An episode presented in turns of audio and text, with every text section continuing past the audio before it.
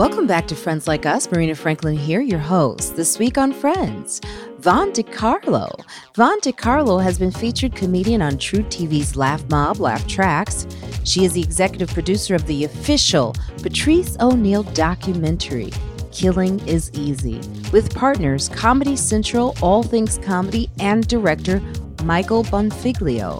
Her comedy mixtape, A Draggable Offense, is available on all major platforms and can be heard on the She's So Funny and Laugh Out Loud radio stations on SiriusXM. Jenny Saldana. Jenny is a writer, actress, and stand up comedian, and a breast cancer rock star. She's advocated for me. She wrote, produced, and starred in Happy Cancer Chick, a web series inspired by her own battle with breast cancer. Her video series, The Little Brown Girl Show, can be found on YouTube and Facebook Live. Dean Edwards. Yeah, he's back. It's been a long time, Dean. He's most notably recognized for his two year tenure as a cast member of NBC's Saturday Night Live. Edwards is also known for his multitude of remarkable celebrity impressions that include Denzel Washington, Dave Chappelle, Jay Z, Mo'Nique, Chris Rock, 50 Cent, and Eddie Murphy. Recently, Dean showcased his amazing talents in his first comedy special. I cannot believe it's his first, but it is his first comedy special. Netflix's Tiffany Haddish presents They Ready, Season 2. I want to thank all of our listeners of Friends Like Us. Because of you, we make some pretty impressive lists. You can hear us on Google Podcasts Now, Stitcher, Spotify, iHeartRadio, and Apple Podcasts. Review and rate us on Apple Podcasts. That's important. Subscribe. You can email us at friendslikeUspodcast at gmail. Our Instagram is Friends Like Us Podcast, and our Twitter is Friends Like Us 10. Become more than a friend. Leave us a tip or a donation by going to our Patreon page. Go to Patreon backslash Friends Like Us. Merch is available with the new logo. We have t shirts, hoodies, coffee mugs, and face masks. They're all available for purchase. Get yours today. Go to marinafranklin.com so you can represent your favorite podcast. I don't know why I did that voice, sorry. And weekly on my YouTube channel, I go live with my assistant every Saturday. We offer free stuff like tickets to my next virtual comedy show on Thursday, March 18th, featuring Subar Garwell and Eric Bronstein. Want more information of the show? Go to marinafranklin.com and get your tickets. And with friends like us, it'll help you feel not so alone because more content is on the way. Most important, tell someone you know to check us out and wash those dirty little hands. Wear your mask, and Black Lives Matter. And welcome to Friends Like Us. I have Jenny Saldana, Von DeCarlo, and Dean Edwards. Yeah. How you guys doing? Hey, Marina. Hi. We were just talking about our cable and spectrum and the bullshit with uh, dealing with this pandemic. Actually, for the top of the show, I, I well, first I want to say I miss all of you a great deal. The three of you here, I, I like, I miss you so much. I miss the being in the clubs, being able to hug you. I've been able to communicate with the three of you the most. So, you know, it's good. Like I see Dean all the time, like on my Instagram, and I see your interviews. And then I saw you in They Ready. yeah, oh, yeah. And you were awesome. You Thank were incredible. You, Thank you. Thank you. I, I was just... so happy. I was happy for everyone, but I, I I find that incredible the way Tiffany gives back. I think that's just so incredible the way, you know, because everyone was you know, in the beginning, you know, people be hating and stuff. They'd be like, oh, yeah. "Oh, they they've been ready," but then when you see it, you're like, "Yeah, they yeah. are. That's yeah. right." Yeah, man. Tiffany, I think, um, I think is impressive. Number one, because she's only in the in the terms of someone getting on, right? She's only been on like where where she really started popping in 2017, and two years later, she did season one with with Flame and April and Aida and Tracey Ashley and and uh, and Chaunté Wayans and and uh, Marlo. You know, she gave six comics an opportunity, and then less than two years later, she did it again, and and and you know, I think she's really sort of setting a setting a, a trend and a pace. Hope I, I hope that it continues and and makes other people not just in comedy but just in the realm of entertainment, um, you know, reach back and hold the door open to invite some more people through to have such an amazing opportunity because she called me August uh, 2020 and we were shooting in um we were shooting in October so it was only about 6 weeks to prepare and I only had about 4 weeks of uh stage time but I think the the six comics that she chose during this pandemic with myself and Godfrey and, and Aaron Jackson, Kimberly Clark and Barbara Carlisle, and of course Tony Woods, go go Tony Woods. You know, I think she leaned on people she knew could come through um, during a pandemic to knock it out the park, and I think we all did. And I'm I'm I'm honestly I'm still floating off of seeing my face on a billboard in Times Square, you know, and this is and doing Ellen, and it's just you know she keeps is is the gift that keeps giving in in such a short span of time. So I'm I'm still excited. I think that trend that you said is such an important thing. When you agree, Jenny Von, because a lot of times we know people, we see them making it, and then we're like. like, hello. Yeah, I wish people could see your face because that's the face I think everybody makes when you see, especially someone that that you're, and we all have someone we know, a couple of people that we know that get on and and you're happy and proud and excited for them, and then you're like, hey, ooh, ooh. remember, remember right. me? Remember you used to sleep on my couch. yes. I mean, it, it's it's really like a sign of character. I find. I agree. I agree. That's the thing about Tiffany. I think I re- recall her even talking about this before doing They Ready. She was she was addressing a comic who was a headliner, who was a major star, mm. who hadn't reached back, in her opinion, enough to women in comedy. Mm. I'm not going to say who it was, mm. but I remember Tiffany saying that, and I'm so glad she's doing this. Yeah. She followed up with even saying it because, yeah, you're like you don't want to look like the person who's like, hey, um, help. Right, right. I think it takes a woman too uh, to have that level of empathy and awareness and just a spiritual understanding of uh, not just the giving back sense of it, but with great responsibility, right? You mm-hmm. you you're you as for me as a woman, and I look at things the exact same way. It's like how how can God put so much blessings on my life and I don't look around to see who else needs blessings? Mm-hmm. And I think, like you said, that speaks to her character, who she is as a person, who she is as a spirit. And one of my favorite parts about the whole They Ready series was the interviews at the end mm-hmm. when she asked everybody on the show who would they uh, bring up into whatever. And you know, Dean, you know, mentioned Harris, and and I was happy when Godfrey mentioned Marina, and everybody mm-hmm. just kind of went around and and spoke on other comics, and I, I just yeah. think that that's that is dope. Yeah, and, and as as the only male on this panel, I will say that I don't think it's gender specific. I I I see your point, but I think anything I've ever done, um, you know, speaking individually, any opportunity I've ever had, whether it was, you know, booking SNL and and stomping to make sure that we had a black writer who should have been Ian Edwards, but that's a that's a that's a story for another time. But I actually was stomping to get Ian a job and then was uh was was bumped by senior cast who brought in their own uh, a, a, different writer, but was uh, a write a black writer. And since then, there's been there's been black writers on the show. So I'm not taking credit because I know there were black people that had written on the show in the past. But th- to me, the the gift of life is to give and to give without end, right?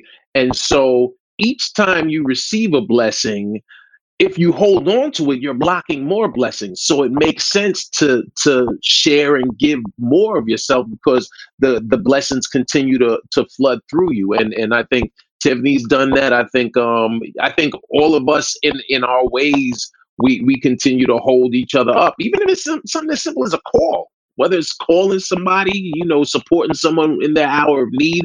It doesn't have to be. Of course, we we all want something bigger, you know, and and I don't think any of us uh, go into it expecting anything. We don't expect someone, but looking at the three y'all on this panel, I know anything I get, y'all are people I keep considering. I think you do the same because I because you surround yourself with like-minded and like-spirited people. Well, let me clarify because when I said it takes a, I did start out with that so I can see how that could be missed. Right. It is Women's Month. I, it right. is. Happy Women's Month. Right, right, right. Um, it's been my experience that. Uh, well, let me just say this. Let me let me take it back again. To I started with it takes a woman to have that level of empathy. Just the way she moves. Yeah. It, she she has a very caring spirit. So I wasn't speaking just specifically to the things that she has done in pulling people in.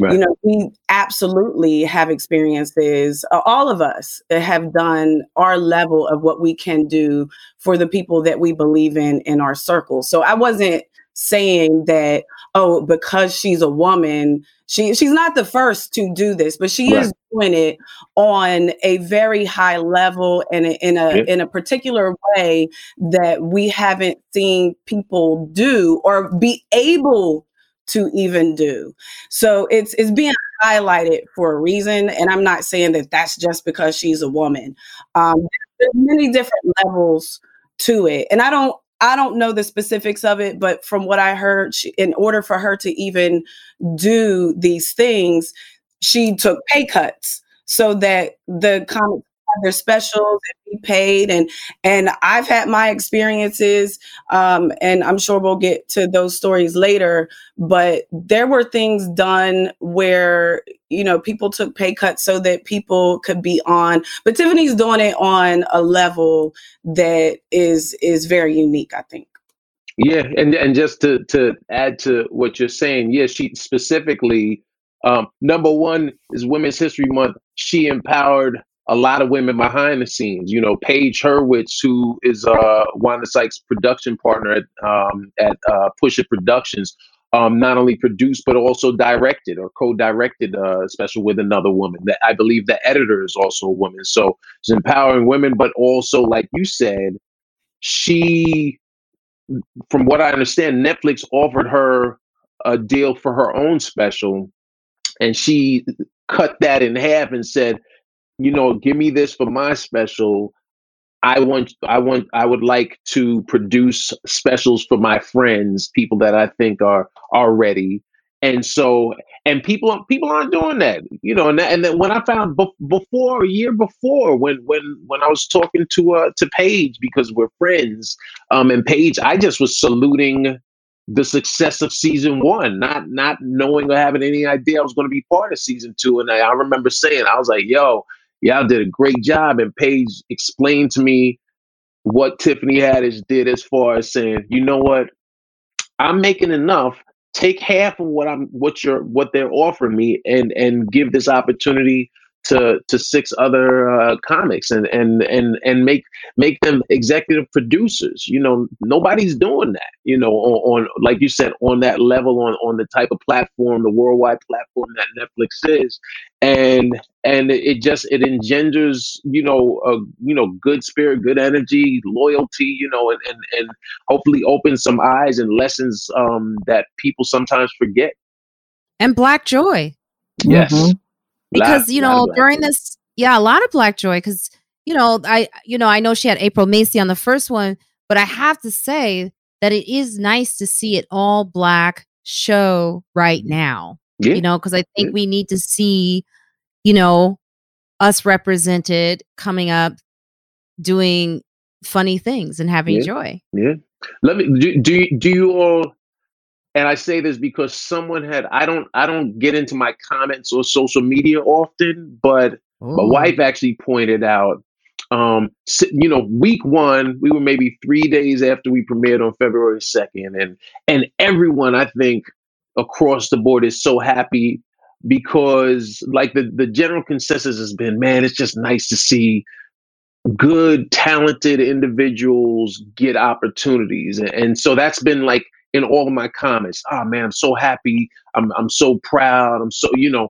And there was one individual, and I wouldn't have known it except that my wife pointed it out. She said, said, Do you know such and such? I said, I don't know who I don't know who I know on on Facebook or Instagram. And she's like, so I read the comment and it says something to the effect of uh yeah, um an all all all black uh cast for a show.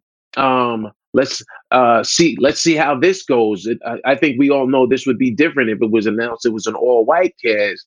And then of course the the floodgates floodgates opened. A lot of people jumped in, and uh, and I wait. I normally wouldn't respond, but I about a week and a half later, because it said, "Where's the lie?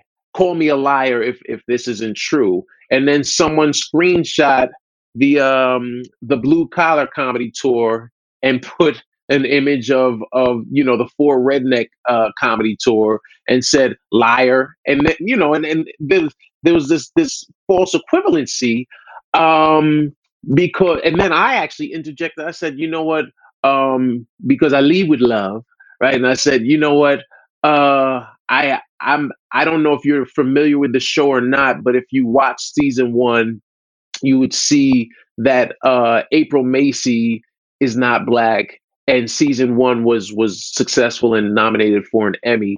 Um, and that was it. I, I wasn't going to get into a back and forth with dude. I don't know if he's responded, but do you think if you weren't black that you would take issue with uh with it being an all black cast? During it's hard to think two? of. It's hard to think in their shoes as white people. Okay, that's. But I mean, I mean, I just, I mean, it's actually no let me take that back. No, we're always seeing what they feel. Right. And what their life's about. So right. I think they take umbrage, and I love that word. I was going to say that's a good word. Oh, and I rarely use words correctly. But I think they take umbrage with anything that we're doing to come up right now because they see themselves as losing out on something. I mean, the capital, the response at the Capitol mm-hmm. is a result of white men feeling like they're losing something. Right. Right. Well, I, I so think, yeah, I mean, they, yeah. I, I think first of all, the show wasn't billed as an all black cast. Right. It wasn't like that, and like you said, season one had um April. It had a Latina, an Afro Latina, but still a Latina. You know, and um you know, I, I don't think that it, it, wasn't built as an all black show. So I would never take it. I would never be like, oh my God, it's an all black show. But like, hello, Friends is an all white show. you know, like there are all these all white. So I can't, and you're absolutely right, Marina. It is uh white men feeling like they're losing something. I saw Joy Reid made such a great comment the other day, and she said, "You know, they'd give back all the policy stuff if they could just say the N word again." you know, if they could just say the N word again, they would give back all the policies, and That's if they funny. could just go back to like all the social, you know, take away all the social rights that we that that black that brown and black people have, and they could just go around calling people you know, N words and whatever, then they would they would do everything else. So right. it, it, it is a, a sense of desperation, a sense of of um yeah, loss and fear of of losing power, and that's all it is. But I mean, that guy's just he's just a troll. And right. it's just one person. Yeah, and that's exactly. the thing. We we we have to keep. Uh, Yamaneika said this a long time ago. You know, I love Yamaneika. Sometimes it takes her a while to get to the point, but still, I love her. um, but she did say this a while back about we need to stop giving any light to those who are in the minority of saying just negative shit. Yeah. Like, and they really are. I mean, you know, obviously 74, I think, million people still voted for Trump. Was it 74 million? 74 million 74 million, 18% of black men voted for Trump. So, I mean, we do have to focus on that number. But overall, the ones that went to the Capitol and the ones that, like, you know, decide in the middle of Black Joy to leave a negative comment, we need to stop shining light on them. We need to just ignore them. I I've been trolled viciously for years, and one of the things that I I learned along the way is that negativity does ring very loudly, and you can have a hundred good comments, and then that one will send you into a spiral for days, weeks, months, years, you, whatever. And the the thing is, you you have to come to terms with these the internet and people on social media that they have this new power in in their Twitter fingers to be able to just say anything. And a lot of times people that are saying these things with confidence as if it's facts. They don't know what mm-hmm. they're talking about. They don't know the insides to anything. They just have an immediate opinion that's not even well researched or well thought out. It was just a knee jerk reaction to whatever they wanted to say in the moment. And then they just say it with the power of their social media. And then if you actually look at it, this person doesn't have a picture up, it's a cartoon, it's an egg, don't even have enough confidence within your words and your Twitter fingers and whatever you're trying to say to use your real name and picture. So for me, at this point, I'm just like, what what I'm not gonna do is have a conversation with someone who's not even slightly capable of doing what I've done or what I'm doing. So you go ahead and have your opinion. I'm glad I gave you something new to talk about. Right, right. I love right. I love that you said that because Rich Voss has some of the funniest replies on Twitter to trolls. Like specifically with the Patrice O'Neal doc, like someone wrote something and he was like, "I'd like to, s- I would like to respond. I can't believe you only have one follower." and it was just so quick and short and out. I can't believe you have only one. Fo-. It was just so boom. And then another one, he was like, I like, what have you done for society? Was another one. He said, What have you done for society lately? I'd like to know. Yeah, people actually create accounts, burner accounts, fake Yeah. accounts, whatever they're called, just to say negative stuff and put whatever opinion based on whatever out there and what what they don't know spiritually is they're just really drawing that negative those negative energies to themselves you go ahead and use your words to try to put a spell on me and what i'm doing and all of that but it's really you're really just doing that to yourself now mind you I'm a very sensitive and emotional person. So it I go anyone who knows me, if you talk to me on Monday, I'm I'm Solange in the elevator, ready to beat the shit out of you.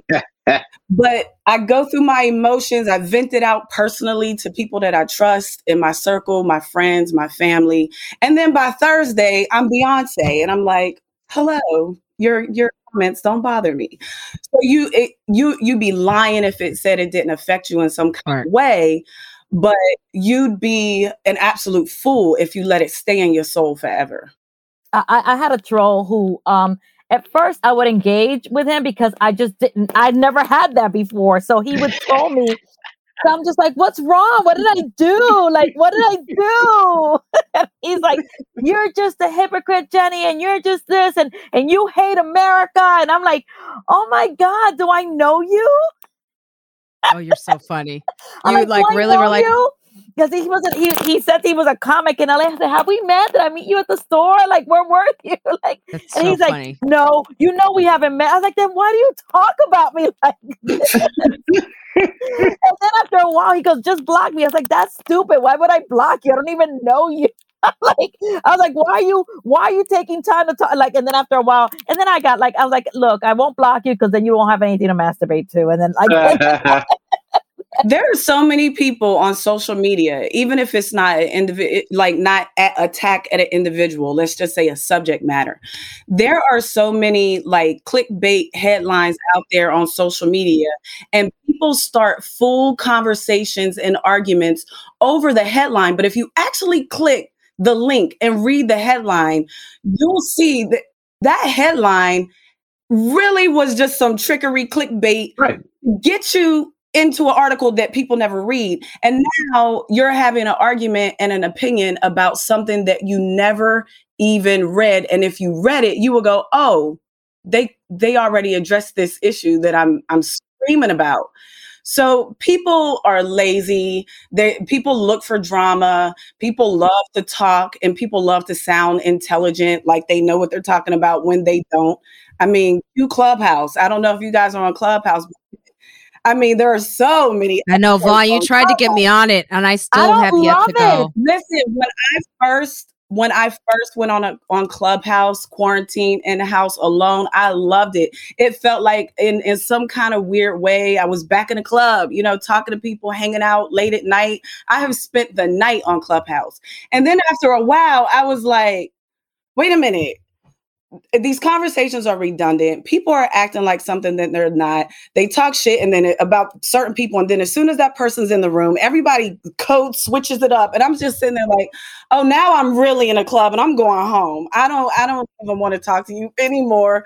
So are you now done with it? Go, no, you know what I do I, two things that I'm doing. One is the most loneliest shit you ever heard in your life, which is I go into these silent rooms now. They have clubhouse silent rooms, which is really weird. It's like That's hilarious. 400 people in a room and nobody's talking. The the objective of the room is you just silently go through everyone's bio, find your tribe, see who you really want to connect with, and then connect with that person. But the room is just for that, no talking. For my lonely ass, I just I just I want company, but I don't want I want to hear everybody's mess sometimes. So I just I just I go into the room and I just sit in silence, knowing that there's like just people there. See, what I don't like about about Clubhouse is be, like some of what you said. It's like I, I go into a room and people are talking, and I'm like, how do I know you are who you are? And who do you like? And they're talking all this stuff, and they're they're like, yeah, let's connect, let's connect. Then you try to send them a message, and you don't connect. And I just it's like you know what I, I like social media so I can scroll and be mindless. Like Clubhouse, I have to pay attention to. I can't go pee.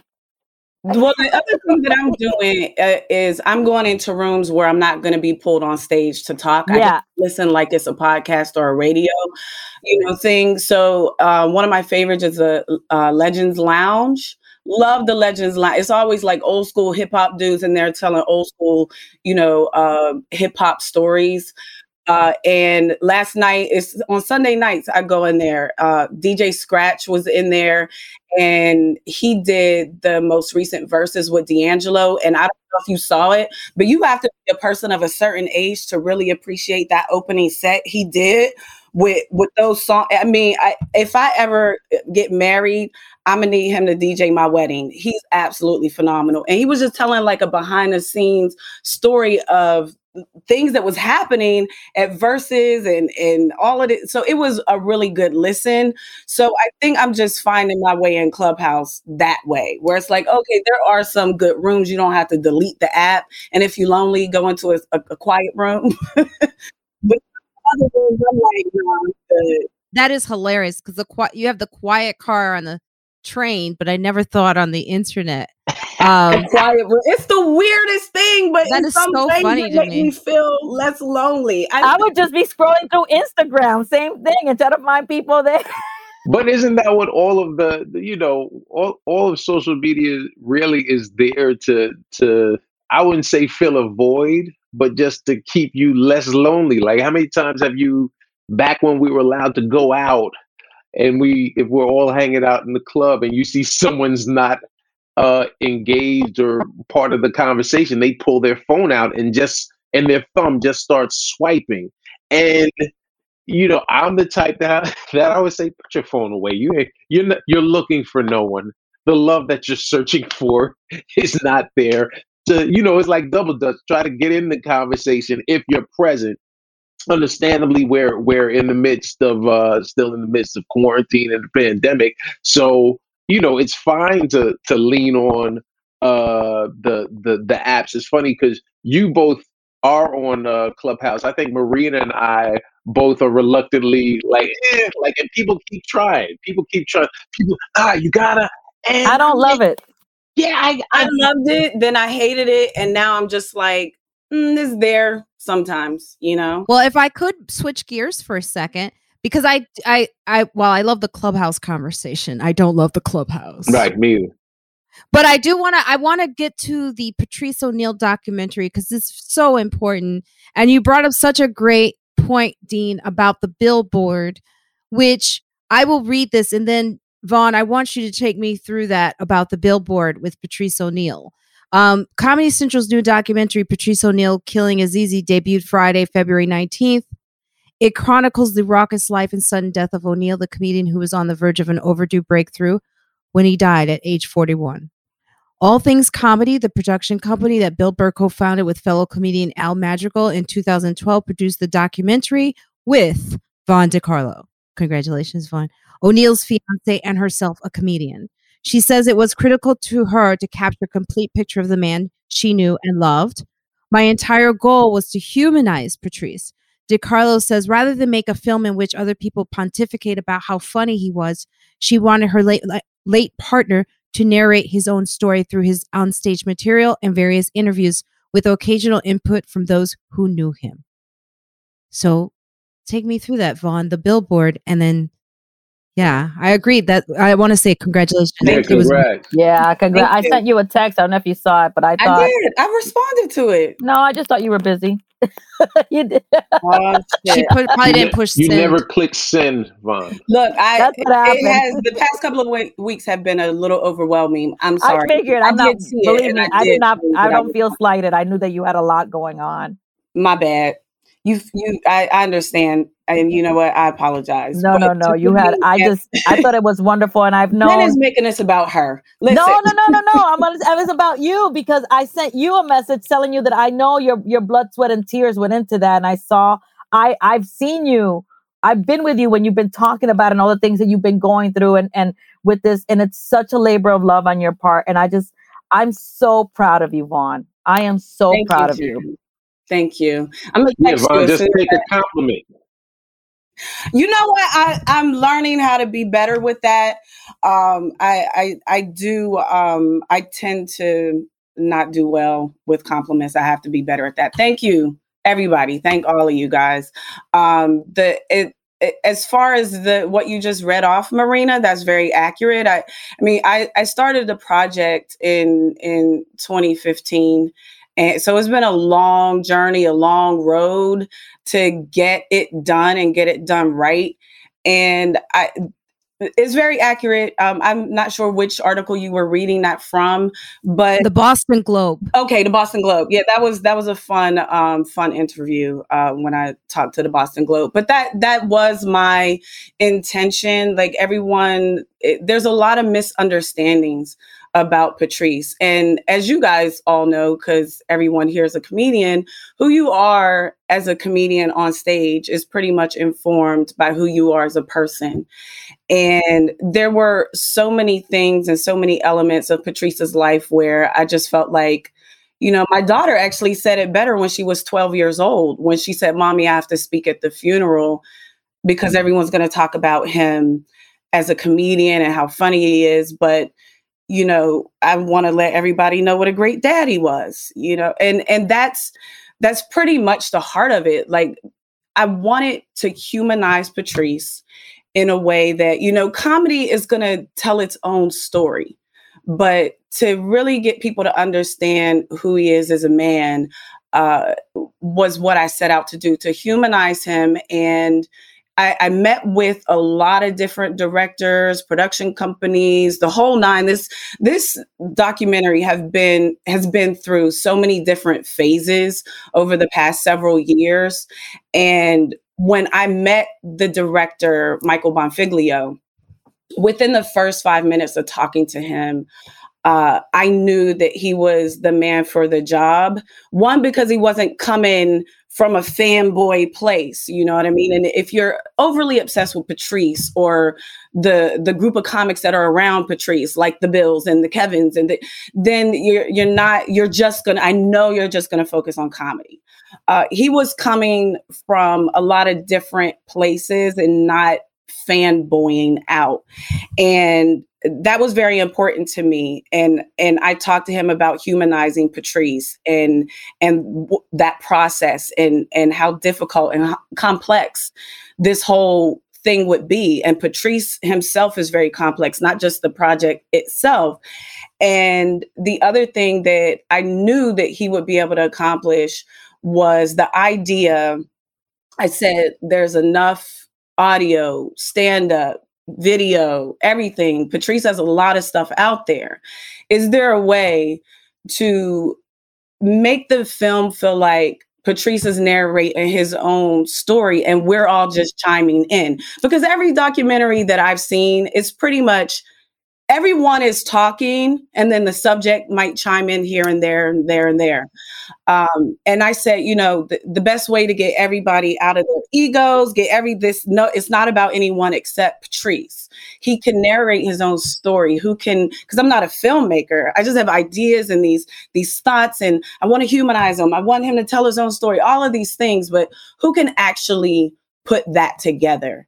And when I met Michael Bonfiglio, I felt very confident and in his ability to do that. And then tell me about the billboard because we we know we're talking about Dean, you know, he's seeing it now in while he's alive, he's able to look at himself in Times Square, right, Dean? Yeah, yeah. How what yeah. was that what was that like? Um I listen, I you know, native New Yorker getting to to you know first seeing the um you know seeing people posted uh godfrey had a wonderful post where he just kept saying you did that tiffany. You did that for us. And and then seeing kimberly kimberly clark go to the three different billboards in la i'm getting goosebumps just talking about it. so when when when we went my wife and i went and we're looking for it and then to turn around like oh it's right over the starbucks. And then the anticipation of of, of waiting for because they're digital billboards now for the people that are listening that might not realize. Um, so you know the particular building mine, uh, mine or ours is on is the Netflix billboard. So you're seeing the the tra- the poster for what uh, their Golden Globe at the time nominated, now winning uh, uh, trial of the Chicago Seven, and, and you're seeing all their new programming. And then when that when that image of the poster of, of the six of us and Tiffany come up, you know, it's like, yo, we did we're, we're there, we made it. And for me, and I hit I hit Von up the same that same morning because I realized Patrice's um, billboard was a block north. Ours was on 43rd, his was on 44th. And knowing how how important, you know, that's like I'm I'm still just I was I was real happy to see, you know, my brothers picks up there because I know how important that was, uh excuse me, how important it was for him to get that, you know. And uh yeah, it was it was a, it was a dope a dope moment and uh and I apologize. You know, I, I wish I wish he was here to see it, but you know, in that moment, it was just super proud, man. You know, and, and super proud of uh of Von and, and the team for for honoring his legacy. And, and and like she said, you know, it was it was great to to see see the human side because you know I can only imagine what what Von goes through and and has to hear um, like you said, people fan fanboying it out, right? And and we all know, you know, you you hear the the the legend, and you know, you sort of sit around and hear people. You're like, yeah, but y'all y'all are just y'all are armchair, and you you you you became familiar because of YouTube, or you became familiar because of Opie and Anthony, and and the legend has become bigger, but just seeing seeing uh you know you and Patrice and, and Patrice with with with a mill, you know, it was just it was a beautiful moment. And and for me, you know, knowing knowing his humanity and, and knowing the type of dude he, he was that, you know, you could talk to outside of comedy. You know, comedy was was was second. That that was the the the conduit. But but once you became friends with him, you got to, you know, really hear his his thoughts. And you know when I was going through my thing as as Von knows with with uh my my SNL opportunity and things eventually didn't go the way um we wanted it to you know he he he did a lot you know as far as just being being a friend. I didn't need an industry cat. I needed somebody to just sit and and, and tell me yo this yo dude you know don't come from a place of desperation. Do you? You're gonna shine. And, and those are the things that that you carry with you long, long, uh, long after uh, you know whatever opportunities you had um, diminish or, or or pass by. And so, you know, I salute Von, salute to to Burr and, and Madrigal and all things comedy and, and Comedy Central because I know I know it was a labor labor of love, you know, and and and I'm not type that I wasn't in it. You know what I mean? I'm, I'm I'm bringing it back, you know, to to to some levity because, like like Von said, it wasn't it wasn't about any individual except for Patrice. Yeah, that billboard means a lot. Like yeah. just seeing you, you know, that's why I wanted you to talk about it because some people don't understand what that means and how it feels. And Von, you had shared with me that that was the thing you went in with first. I need that billboard. Talk about that. Yeah, when I like I said, I started the documentary project in 2015 and I took it to Comedy Central around to 2017.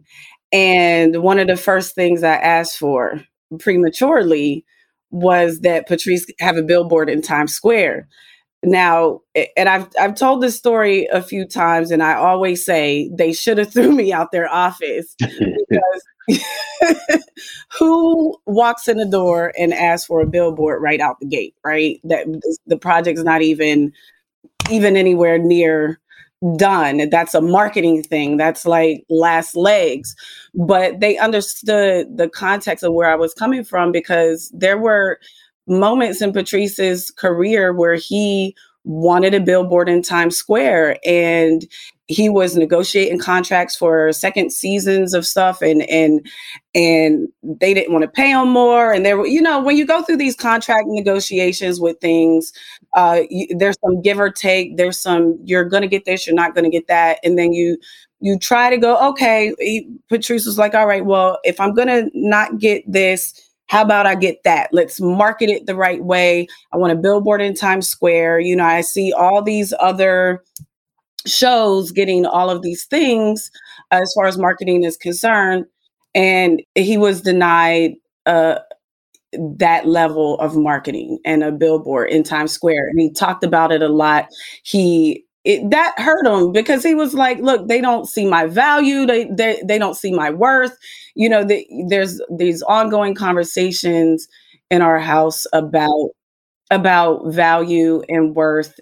So when I Patrice was denied a, having a billboard in Times Square at different points in his career where he certainly was deserving of a billboard in Times Square. And he was denied that. And it hurt him and it, it made him feel like people didn't see his value and his worth. So, day one, walking into Comedy Central with the project and asking for something uh, of that magnitude right out the gate w- seems silly.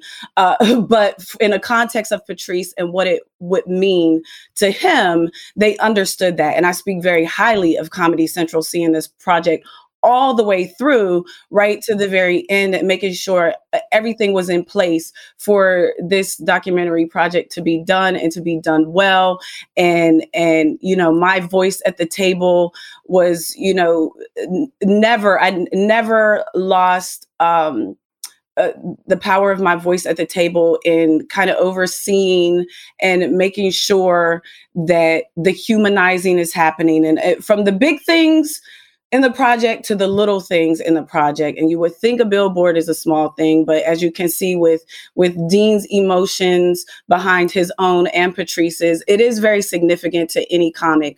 But for patrice it it it would have meant the world. And for that to happen, I, I stay personally stay away from the what would Patrice think and about this or what would he say about that because that would be an ongoing 24 7 ordeal for me.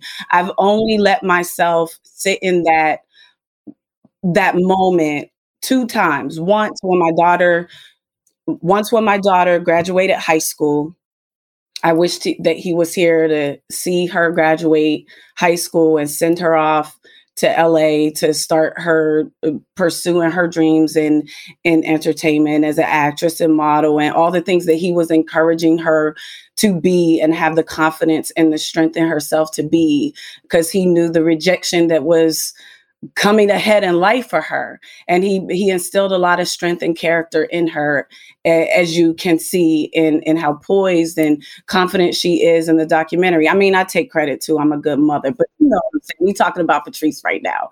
Um, and the other time was when i saw the billboard up there I, I and i went into times square and i was very happy and proud and i I do wish that he was here to see it and and really know his value and his worth in this business. I think you gave him a lot of value, Von. I, I mean, I'm so I I called you right away and I told you how proud I was. Thank you. I mean, I'm I'm getting it. I'm having a hard time. Well, let, let me let me let me also offer. Oh man, Dean, why'd you start this, man? I'm not. It's so hard because I, I I don't know how to stop crying once yeah. I start. No, and I don't and, know why. Ugh. And then seeing a man cry makes me cry even more because I'm like, men don't cry. Well, don't say know. that. I know. I'm saying it. I'm joking. But but but I think it, it was. It, Did you attack me in my tears? it, it, it was. It's it's also it's the it's the I think for for all of us, right? You know, everything we do because because success is is is measured by the individual and and success can be something as simple as just having a good set to following you know some amazing performer you know to to to winning when when you know the chips are down and no one thought you would win. And you know seeing seeing yourself on a billboard in Times Square uh for for especially for what we do. You know it's one thing to be cast on a on a uh TV show or film and you're playing a role, but to to be yourself um, and see your image of you, not made up as a character, seeing your individual self. It, it, it just it it's it's the culmination of you know years of hard work and years of sacrifice. Um, it's the culmination of of setting out to to um, you know create this this amazing uh, documentary for someone we all loved. Is the culmination of of Barbara Carlisle 44 years in. You know and so is is it's Godfrey being in in New York City since the mid 90s and finally getting uh you know being able to see someplace that walked past a million times and and probably thought to I can't speak from speaking for myself saying damn, I know I'm good enough. I know I, I know I work hard. I you know I know I put in the necessary time, energy, effort, and consistency. So if not now, when? And it's it's you know I think that was was uh, where the emotion the day I saw it uh, the first time to even right now talking about it. It's it's uh it's tears of joy um, because you know we all know uh, what the average person probably doesn't know. We know how hard it is to achieve that, to to get something, um, for someone to take a moment and acknowledge the hard work. And so that's, I think, what what having Times Square, having a billboard up, period, but especially in Times Square, the the busiest place on the planet, um, that everyone has gone past. You know, I think that's that's what why it's so more, that much more magical and it's black. And it's, it's black. a black story. Yes. Yeah, and that's during the thing Black that History Month too. You during know? you know, well, yeah, black, yeah, black. It should be all year, but you know, I mean, on the cusp of the Golden Globes having not one black. The Hollywood know, Foreign Press Association, yeah, not, not one, you know, yeah. not one black person. Like when when a white person says to me, "Well, I wasn't a slave owner, uh, so why should I be held accountable?" And why should I be made to feel guilty? These tears that I have, or this joy that I have about Patrice and about you, Dean, and about Tony Woods and, and Godfrey and the They've Ready, it's that. This is what we're feeling now. We're not slaves, right? But we feel, we feel, we know how hard it is to get there as Black performers, as as people of color performing to get through. I mean, I I took a second to just look at the Golden Globes and I was so disgusted. Even though I liked a lot of the shows they were presenting, it was just white. It was just a repeat of everything. It's like everything we're saying here on the podcast, everything that I see on TV, everything that they so call, they forget our pain so easily within a year after George Floyd. I can see white people tapping out of our pain and our struggle. I see white people talking about how their kids don't want to hear about racism every day. And I'm like, we don't get to tap out of this pain and this struggle. So, yes, a billboard means that much more to us. Patrice's story means that much more to us. And Von, you did such an excellent job. Like I said, when I called you, it was so beautiful to see comics who can normally be very selfish about themselves and and normally make it about them not make it about them but really just inform people why they loved patrice so much. The conversations that i've had with patrice you know the fact that he would sit in his car you know outside of a comedy club and just have these conversations my sister still remembers the conversation we had at a festival that was like you know, people I knew that were like higher level, but I knew they were coming up when I was coming up who were just doing better and didn't even stop to say hi. And Patrice was always, always the best. And he took time to hang out in my hotel room with with Ben Bailey, my sister, and you know, break down why we as women and all that stuff. But it was just like, you know, Patrice was just that person who didn't, who never did that. And that's that's why I, I said earlier i'll circle back later you know when i when i was saying it's definitely not gender specific. My experience with patrice the entire time i was with him um, he's a, a very generous person and always wanted to take the people around him with him. When we started doing the Patrice O'Neal show coming soon, the web the web show, that they didn't want any of us that was on the show. They wanted Patrice, and Patrice did on a very small scale of a Tiffany Haddish move, and was like, "You ain't just." They wasn't paying. He's like, "Just figure out a way to pay them," or you know, at, okay, I'm here, but we're gonna do skits based on you know, we're gonna brainstorm. Dante's here, Harris is here, Will is here, Brian Kennedy's here, Von's here. The he was moving into a place. And he used to talk about wanting to go behind the camera and create opportunities for people that he believes should be on.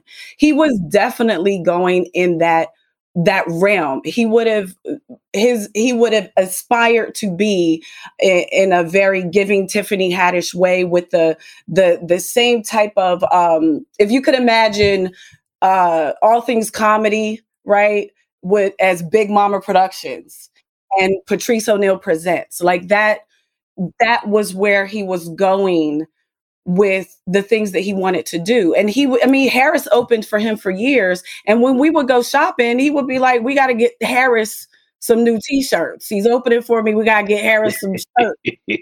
Harris stop wearing the same. Harris needs some shirts. I got to buy him shirts and some extra. That's who he was. And you know, one of the moments in the documentary, you know, Jonathan Brandstein was his manager during Elephant in the Room, and he was very new to Patrice. And when he said one of the things that he said, I was so shocked, you know, Patrice was like, Good job, Jonathan. And it's like, nah, that's exactly who he was. Nobody who's known Patrice for a long time would be surprised by that. But Jonathan, you know, he was a new new to him in management at the time. People are speaking in the documentary from certain periods of time, right? Um, and Jonathan was relatively new to him and learning him, but the people who have known him for years, eh, who has have even been out to dinner with Patrice, he he pays for everybody. It can be fifty people at the table having a good time, and he's like, you know, he, he, was a very very generous person and just in our personal relationship and when when we very first started getting together and and he would notice my mood changes. And one time he just went out. He was like, "I'm gonna be back. I'll be back," and just left me laying on a couch with my funky ass attitude. And he came back. I was like, "Where did you go?" And he had a chocolate cake. He was like, "I'm pretty sure you need this right now." and he was right. Patrice was my period at before I had a period at. Ah, that's funny. Well, I I also think that the documentary is so um, good right now because of when we address or when we talk about cancel culture and comedians and what they can say and what they can't say and you know like this new generation coming up really doesn't understand i feel comedy and what comedians do. And and i understand the confusion because we had a lot of white men saying whatever they wanted to for so long. So there's there's a part of me that gets the anger but then there's a part of me that knows they still don't understand what com- what comedians are. And i feel like there's no one that wouldn't watch that documentary even a millennial or generation z and not get not get it. The hardest thing to be and the easiest thing to be at the same damn time is yourself it's the easiest thing to be because god only created you you're uniquely yourself nobody is you, right? There's no competition of uh, you're your own competition. Nobody is you. In the great words of Jay Z, if you made me, make but make another me, right? make so another hole. it's hard to be yourself for the exact same reason because living in the truth of who you are and being that unique individual also makes you stand out in the crowd your point of view your your objective way of thinking whatever it is can make you an outcast and make you not fit in the crowd and make you get blacklisted from something or canceled. In my humble opinion, as a comic, and that is okay with living in my truth and who I am because it's harder to not be me. I, it's it's so hard to try to figure out how to be somebody else. I think that living in your truth, as scary as it may be, as a comedian these days. If you're not doing it for shock value or just to do it, then, like Patrice would say, you can't fuck with the truth. So you could argue me down about how I feel about something, and I'm not restricting myself to growth you could change my mind. We could have conversations. But where I stand in my point of view is based on my life, my experiences, and who I am as a person. And thank God I'm not who I was 10 years ago, 20 years ago. You know why? Because I was willing to be who I am as best as I can be.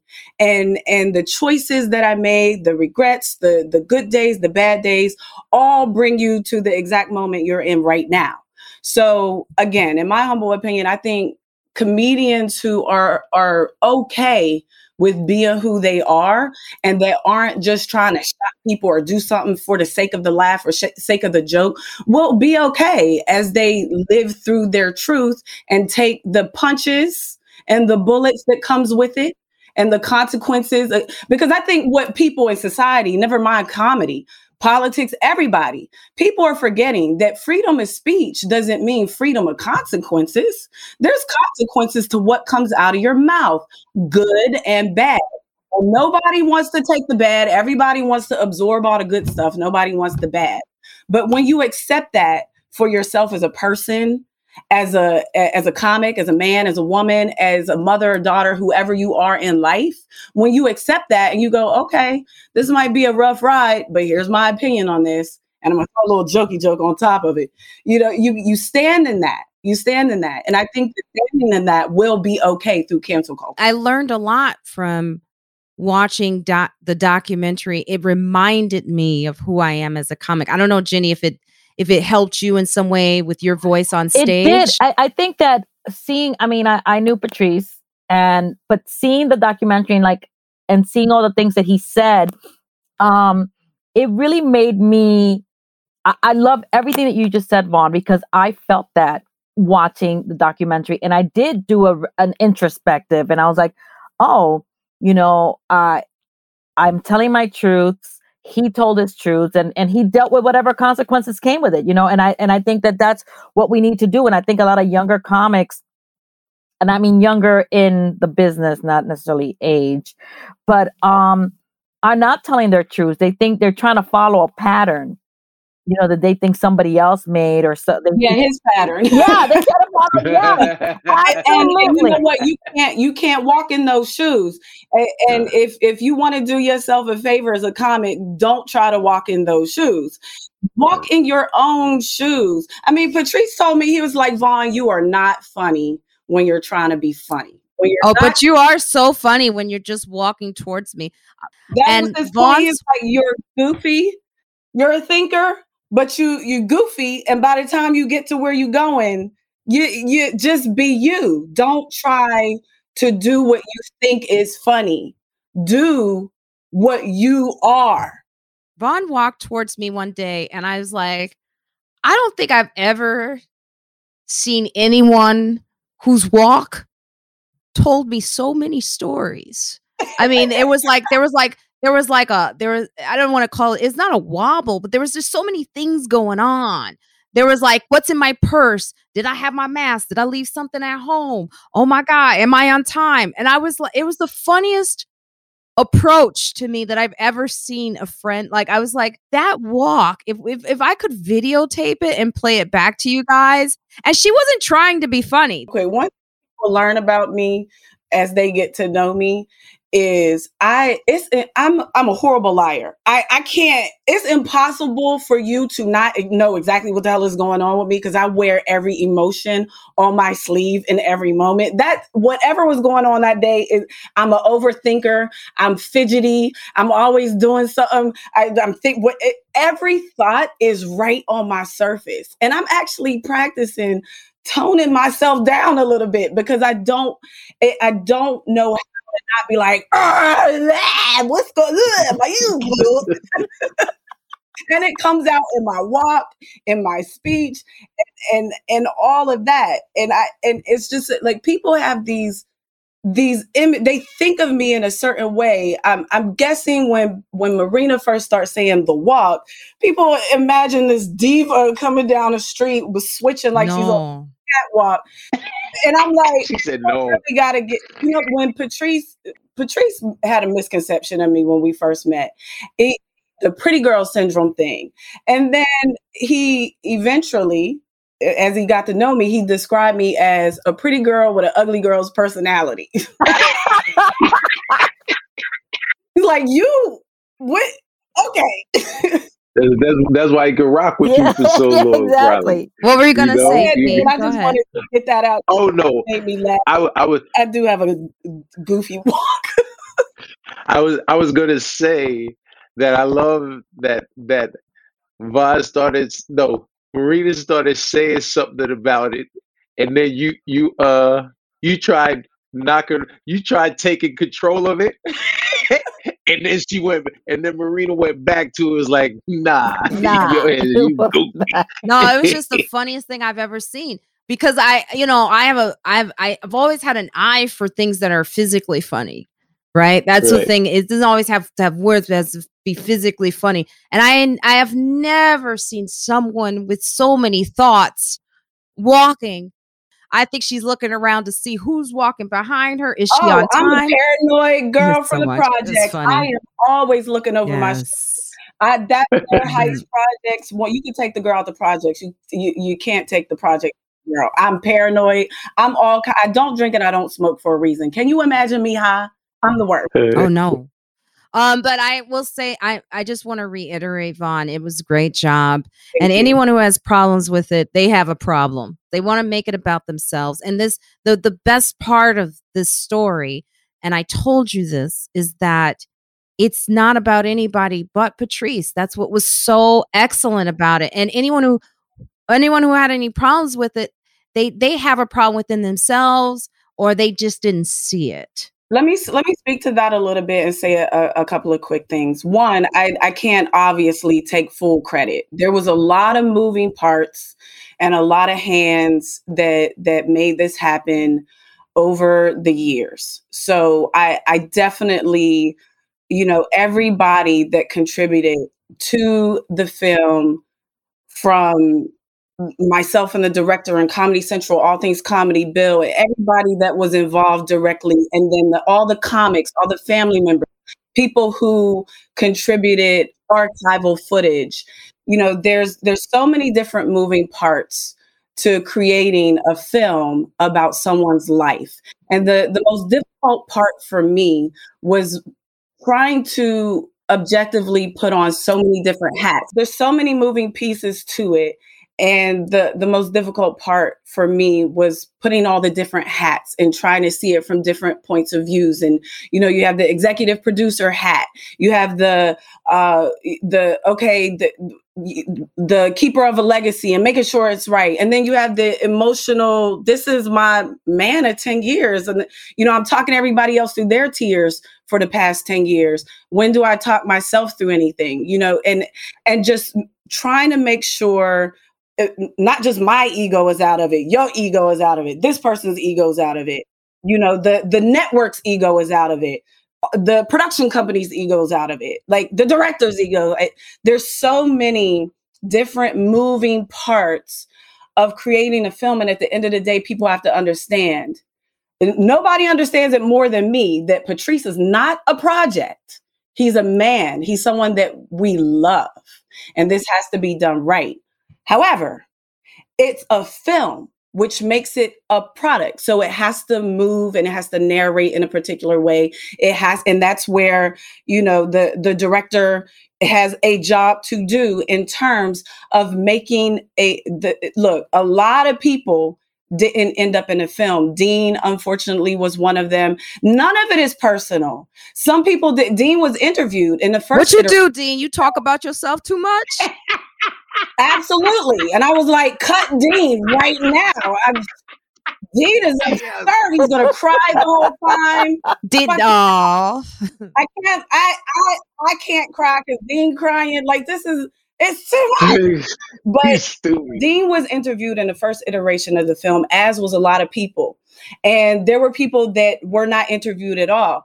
Here's where co- insert COVID into the process. Don't forget that impacted some things in the film as well. There were people that were going to be re interviewed. Dean was on a list of people to be re interviewed, that was also on a list of people that hadn't been interviewed at all yet. So when COVID happened, and then it's like, okay, we have to finish with what we had. It's it's a whole, it's so much to it. There's elements of Patrice's life that didn't make the film because it's a film, and if we're not telling it's impossible to tell the story of an entire 41 year period unless we're doing a, what, what are we doing? A, a, a 41 year series? So you have to make decisions right of what's going to fit into this film.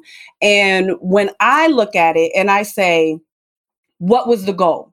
To humanize patrice and have patrice a, as best as we can tell his own story was that accomplished and when I see that that was accomplished, and and it's not like okay, here's the film and this is it. No, there were drafts. There was a lot of note taking. There was a lot of processes to get to where we are. And the reason I was able to sign off on it, give it my blessing, and say this is this is the final official Patrice O'Neal documentary that is going to seal his legacy and be out there for the world and for future generations to come. I looked at it and I said, those two things were accomplished. Let's go they it, it's it's been eh, a long journey but with all the noise and all the talking all the thises and the that's and it should have been this it should have been that well when you learn how to fly a plane you let me know and i'll be a passenger on your plane all right i love then, it you know what I love? Then, yes, let's all skip finger snaps. get off the plane that landed on February 19th. Yes. The pilot and the co-pilots and the ground support and just keep it moving. That's it. That's it. The absolute best. And I think the objective was met. Patrice's legacy is solidified. He's humanized in in the eyes of the public, and even in in in the in the hearts and minds of his closest friends and family. And and I'm sorry if it didn't meet the expectations of everybody else flying their planes but I think you I think you bring up such a good point and then we're going to we're going to move on to I just want to talk about some other things real quick but um cuz Dean has to go in like 15 minutes. But Dean ain't got nothing to do. Dean ain't ready. Okay. that's hilarious. Dean, you ain't ready.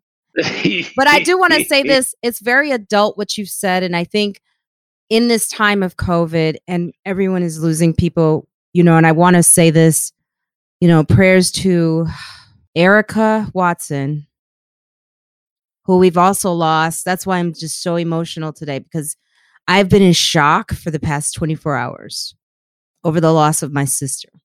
And who was such a great spirit, such a beautiful person, such a talented woman who gave so much. And I wanted to see more. And, you know, I think that when we lose people, people are very emotional. And we want it, we want things done a certain way. There's always fights at funerals.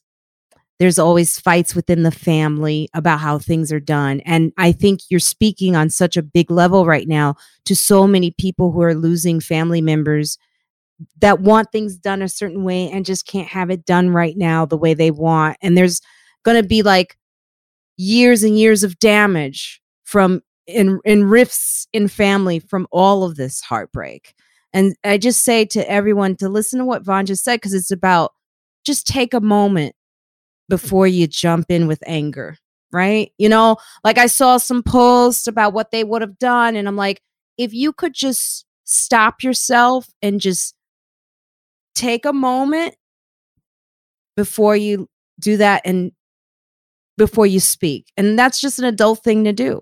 You know, like with Twitter and with social media, everyone wants to get on there and right away they want to type with their emotions about what they what they think they ready should have been or what it was.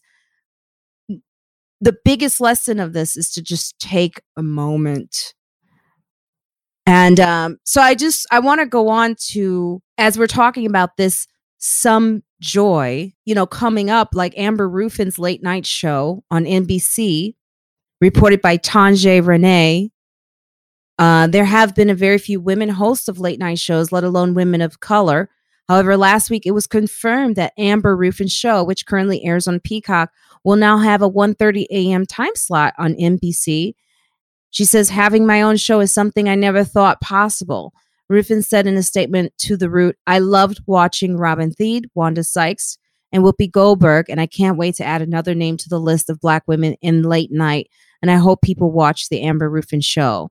Full stop. But also, I hope people watch and realize that late night comedy is an option for them. I hope people see themselves in this show, and I want us to feel seen so bad. So, congratulations to Amber Ruffin that joy is so important right now. Isn't that great? Like that that's so exciting. She's wonderful. Like it's just eh, that is so exciting. I'm congratulations to her absolutely. That is so so exciting. Yeah. Yeah. You know, it's like giving did Dean, did you say something? Yeah, Dean didn't put his headphones in. Oh, he's back. We lost Dean again. This is I told y'all yeah. he ain't ready. Look, he now he nothing to do. Dean, unmute yourself. Look at your you look at the button. No, if he was muted, now he's muted. Tiffany right now and tell her everybody was ready except Dean. he can hear us. Yeah, he can. I, am Dean, just, are you there? I'm, I'm here. Okay. My, oh, they died. Oh, they died. They died because I thought I was going to be on the new shiny ones. Oh, you so no, I was I was saying it, you know, more than that, Amber Amber is funny. Um, and to me, she was when when when uh Seth Meyers show who, who used to be my office and and dressing room mate when his show first started the late night show i think she was one of the um one of the things that really helped propel the show forward. So what what I found interesting about that article in the root was when I initially when I when I was reading it and she said I never thought this would happen. In my mind, I was like, "What do you mean you never thought it?" But then, as I read more of the article, and she said what what she said as far as now little girls can look and and see that this is a possibility, it clicked to me, and and that's you know what people people um don't understand is is why representation is so important you know which is which is why when when someone white uh sees uh, an an all black showcase, a showcase that happens to be all black um, with They Ready um, season two. And Tiffany proudly said in the trailer, um, I chose um, black comedians because I'm black. Now she said it tongue in cheek, jokingly, but there's there's something powerful about that because we don't see that often. You know, the fact that the first uh, late night programming premiered near 70 something in the 1950 um and, and, now we're 70 years later and there've only there's been there's been uh Whoopi Goldberg, uh Mo'Nique, uh Robin Thede, Wanda Sykes, and now Amber. That that shows there's a problem. You know, the fact that that um, with the exception of Arsenio Hall, you haven't and, and the only reason if you if you do if you if you know the history arsenio got the opportunity for his show because another woman joan rivers um had a show and then they took the show away and so they auditioned a bunch of different um comedians including robert townsend and arsenio's was the one uh, that popped, and then he got a show. But but it's is like he wound up getting a show and an opportunity because um, Fox at the time um, they did the woman that they had hired they they weren't happy with for whatever reason and so that you know and it was almost like okay well well uh uh white woman didn't work let's try a black guy and and it it shows we still have a long way to go a long long and if i can uh, yeah Oh, well, I just want to add also. Oh, go ahead, Ron. Go ahead. Uh, find this. Go ahead. Just to call back a little bit to what we were talking about earlier, in that with Tiffany, maybe that is also one of the reasons why it's standing out. The things that she's doing so much is standing out and standing out strong is not only um, she's choosing uh, black comedians but also women and if you think about like like we all had to circle back in our minds and say well no every comic that made it pulls one of us in at some point, right? We all have those experiences. So, what is Tiffany doing that's standing out so strongly? And I think it's not just she's pulling in Black comics, but she's also pulling in women. And she's also not just pulling in her immediate group of friends and, and crew. Not to say I, I don't know who's her personal bestie she's on the phone with, but I don't know that her and Dean is on the phone every day chit chatting. She's she's pulling in people that she know are talented, good comics regardless. You don't have to be in my immediate crew. You don't have to be my bestie. You know, it's this isn't eh, you're you have to be on tour with me first. Maybe you are on tour with me, maybe you're not, but it seems like she's objectively pulling in people that she know is solid and she's given opportunity to people across the board as as opposed to you know the the experiences that a lot of us have had in the past where it's like oh you're in this immediate circle. So one of us make it we all make it. And that's hood shit. That's what we do. One of us make it we all make it. In our circle in our tiny little circles of a, a few besties or a few close friends. Where tiffany has extended that out across the board yeah, Erin Erin Jackson. Um, just just to share that Erin um told me that she and, and she told it publicly on my on my uh IG live show. Um, she said she'd never met Tiffany until Tiffany called her to say that she was say she was booked when when go. Tiffany when Tiffany called her. Um, she didn't believe it was Tiffany at first because it came so out of left field. So so there that speaks go. to how special and amazing uh, the, the, the last black unicorn really is. So I think that's a good place for us to come to a close. I do want to say um there is one more woman I do I have to mention just because it's not comedy, but I, I do have to mention Thasunda Brown Duckett will be the next CEO of TIAA, making her one of two black women to lead Fortune 500 company you know, that's a huge deal because we've never seen that. January brought big news to the business world as Starbucks COO Roz Brewer was named the new CEO of the Walgreens Boots Alliance, making her the only Black woman to currently helm a company in the Fortune 500. Less than a month later, it appears Brewer won't be alone. On Thursday morning, retirement provider investment company TIAA named Thasunda Brown Duckett as its incoming CEO. Notably, Duckett has spent her career trying to help Black Americans and people of color achieve wealth creation and inclusion in the financial world. So, on all fronts, we're doing the work. I think that's the thing that I want to leave our audience with in a positive way is that progress is being made. It may take some time, but progress is being made. Now, um, Dean, tell us where our listeners can find you and give us a friends like us. Oh, um, you can find me on all social media at I am Dean Edwards. I am Dean Edwards because that's who I am, and and you can, uh, you know, every Monday night the Father Malcolm Protocol live on Instagram Live, to which Marina Franklin has been a guest. We had a we had a blast and uh, uh, actually had some amazing people and amazing women uh, upcoming. By the time this comes out, you'll you'll You'll see uh, my sister Luenell, uh, who, who, you can catch in Coming to America 2 is on, and you see Tiffany Haddish and and and uh, uh um, jeez, I, I, can't believe uh, Jackie Fabulous and, and Gina Yashere, so many amazing um, female comics. Uh, Twinkie Byrd, an amazing casting director, and uh, yeah, for the Monkey Protocol, I, I am Dean Edwards. Check it out.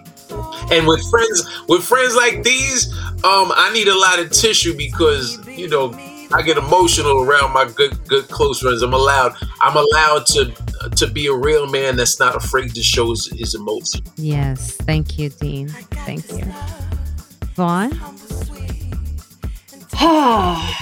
let me let me hold on. I gotta wipe Dean's tears real quick. Thank you for having me, Marina. Um, you can find me on social media at Von Carlo. If you have a, any trouble spelling that, just go to funnyvon, V-O-N, dot com and get social media links to, to everything that is me. Also, please do listen to my comedy mixtape, A Draggable Offense. Um, I, I have, you know, spent a lot of time focusing on everybody else in my life like we do as women, right? Um, this Patrice's documentary aired on the 10 year anniversary of Elephant in a Room. Uh, this is the 10 year anniversary of his death. Um, he, I was with him 10 years and, you know, he's been gone 10 years. So I, am we breaking up now. I think this is a good time for us to break up. uh, no, just kidding. Uh, but I I have been, you know, for the past 20 years, I've been focused on being a good woman to him, being a good mother to my daughter. So I'm gonna take some time to really focus on me. Um, I, I, feel like I have done my best in carving my own space out in this business while still taking care of, of him and and my daughter. But now, you know, it's it's it's time for me to really really focus on me, and you can help me do that by listening to my album and and you know supporting me when you could come see me live. I don't want to tell you where I'm going to be soon because Marina's going to be afraid for me to go. But but um in a couple of weeks uh what uh, March 12 and 13 I'm going to be in Kansas City with Ali Siddiq and then next month in mm. Philly I'm going to be with Christina Hutchinson at Helium the 29th, 30th, and you get that vaccine first. I, am gonna uh, get out in into the world and continue to work on myself.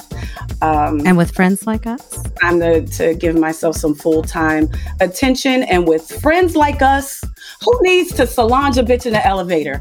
I'm about to be Beyonce, bitch. Oh, nice. Thank you, Jenny. Hi, everybody. Um, unlike Von, I'm not going to be anywhere. I have nowhere to be um, because of the pandemic, but I did write a book. So if any angel investors out there want to help me with that, I wrote a book um, called Master First Dater, Second to None, because I never go on second dates. and I'm working on that right now. Uh, you can follow me on The Little Brown Girl Show on Instagram, The Little Brown Girl Show on Instagram, uh, on Twitter. I am Hooray for Boobies, the number four, and Boobies and Hooray with double O. And on Facebook, Jenny L. Saldana. Um, with friends like us, Hmm. Now it's time my turn to get emotional because I think with friends like us, even when you go a long time without seeing each other, you still feel like you talked to each other yesterday. Oh, that was beautiful. Well said. Thank you. Um, yeah. So thank cry. you, Jenny. Uh, MarinaFranklin.com. And um, yeah. Um, oh, virtual show March 18th, uh, featuring Subhah Agarwal and Eric Bronstein. And with friends like us, uh, you can you can learn just how authentic we try to be. Right. Yeah. Um, check, check us out. you see how Marina's check us out was delayed? I was so late. That's a rich girl. I was trying to go the same pace as her so she didn't. Yeah, yeah, you.